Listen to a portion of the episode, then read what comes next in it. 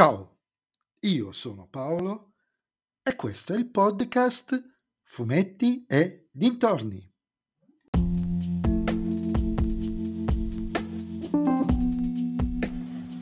In questo nuovo episodio del podcast vi parlerò dei supereroi le leggende di DC 72 Doomsday, Doomsday Clock, parte 1, scritto da Geoff Jones e disegnato da Gary Frank, edito da RCS.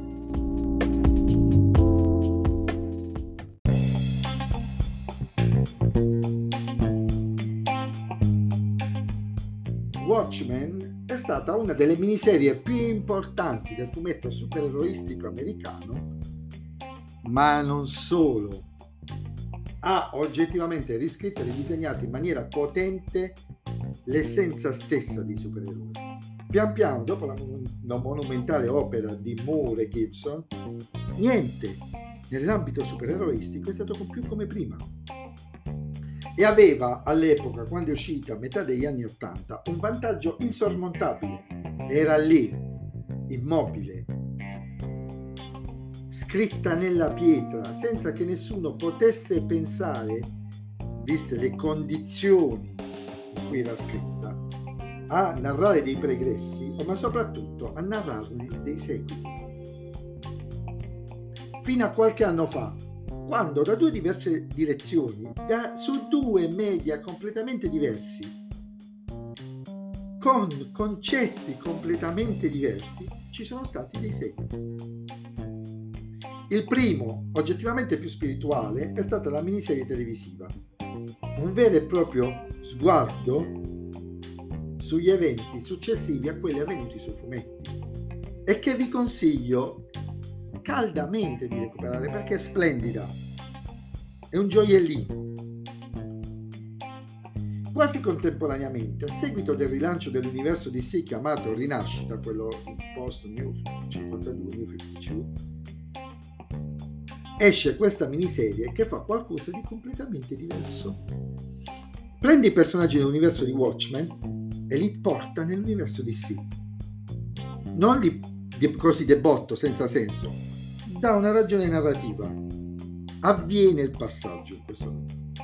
E avviene perché inizia una caccia all'uomo, all'uomo, non a un uomo, all'uomo più potente dell'universo, ovvero il dottor Manhattan. Geoff Jones e Gary Frank entrano direttamente nella testa di Moore e Gibson e giocano con noi lettori alla pari loro riproducendo lo stesso mood narrativo che tanto piacque nell'opera originale.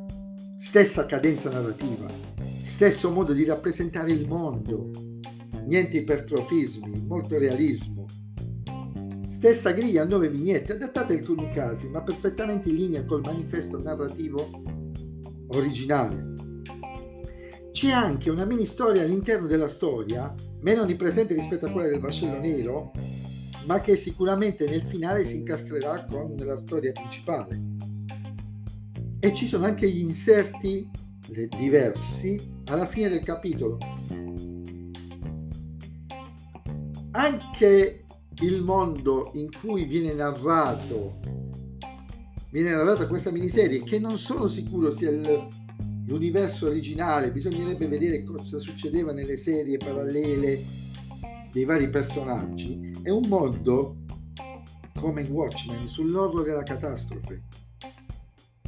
Anche lì i superesseri sono visti in una maniera particolare, ce ne sono di meno, in realtà nel mondo di Watchmen l'unico vero superessere è il dottor Manhattan, gli altri sono vigilanti. Però c'è un, proprio il clima che si respira è lo stesso e tutto funziona perfettamente, sembra quasi di leggere l'originale, ma traslato in maniera diversa. Anzi, se il primo era un'allegoria di un mondo, quello supereroistico, qui è quasi un'allegoria dell'allegoria stessa. È come se un comico, non il personaggio, facesse battute sulle sue battute, un continuo gioco di specchi e di rimandi tra i due universi, tra, tra i due universi, tra le due opere, fortemente sbilanciato dalle parti di Watchmen per il momento.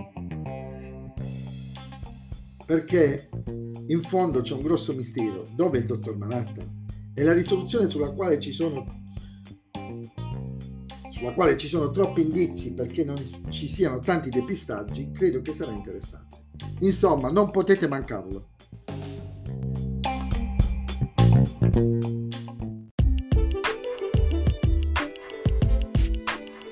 E anche questo episodio del podcast è terminato. Vi aspetto nel prossimo episodio e mi aspetto che mi diciate su Instagram cosa ne pensate anche voi di questa opera di Jones e Frank che emulano Moore e Gibson.